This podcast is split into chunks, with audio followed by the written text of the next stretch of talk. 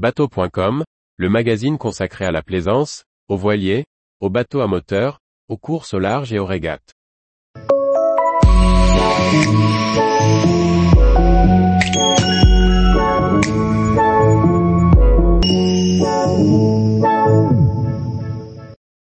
Projet Duracell, des cabines et des aménagements qui prennent forme.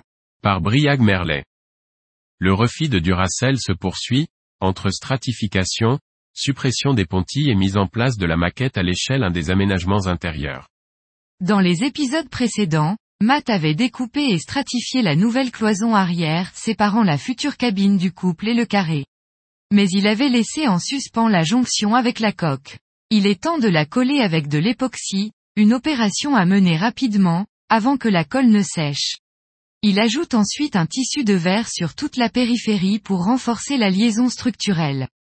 Pour cela, il met en application un conseil d'internaute lui suggérant d'utiliser une feuille plastique pendant qu'il imprègne les bandes de fibres de verre. Celle-ci évite au tissu de se déformer avant d'être mis en place. La cloison étant désormais structurellement reliée au bateau, elle reprend les efforts de compression du pont. Les pontilles en aluminium à proximité n'étant plus utiles, Matt la supprime. Des boulons inox ayant été utilisés, ils se sont fusionnés avec l'aluminium, rendant le démontage de la partie basse impossible. Matt découpe donc le tube.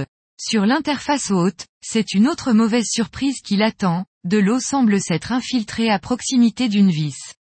Une investigation plus en profondeur sera nécessaire.